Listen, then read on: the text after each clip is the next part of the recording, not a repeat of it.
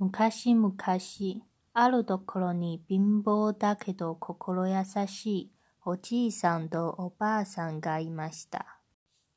ある年の大晦日のことです。おじいさんとおばあさんは二人で傘を作りました。それを町へ持って行って売り、お正月のお餅を買うつもりです。傘は五つつもあるから、餅ぐらい買えるしゃお。お願いしますね。それから今夜は雪になりますから、気をつけてくださいね。おじいさんは五つの傘を持って出かけました。家を出て間もなく雪が降ってきました。雪はだんだん激しくなったので、おじいさんはせっせと道を急ぎました。村外れまで来ると、お地蔵様が六つ並んで立っています。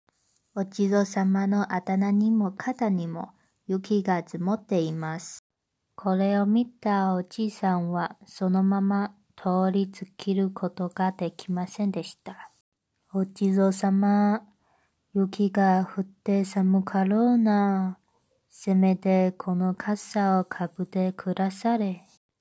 おじいさんはお地蔵様に売るつもりの傘をかぶせてやりました。でもお地蔵様は六つなのに、傘は五つしかありません。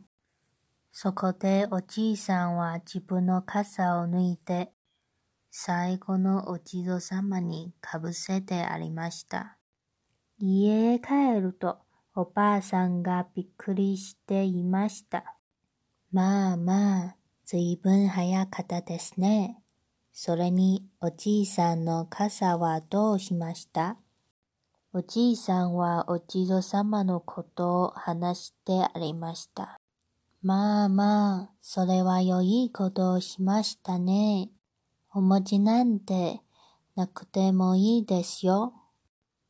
おばあさんはニコニコして言いました。その夜、夜中だというのに、不思議な歌が聞こえてきました。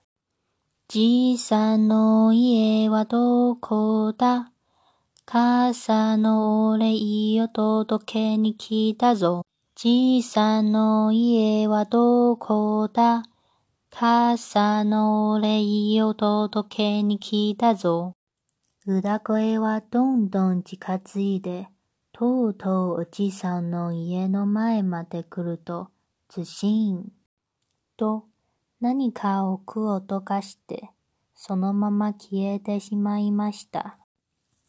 おじいさんがそっと戸を開けてみると、おじいさんの明けた傘をかぶったお地蔵様の後ろ姿が見えました。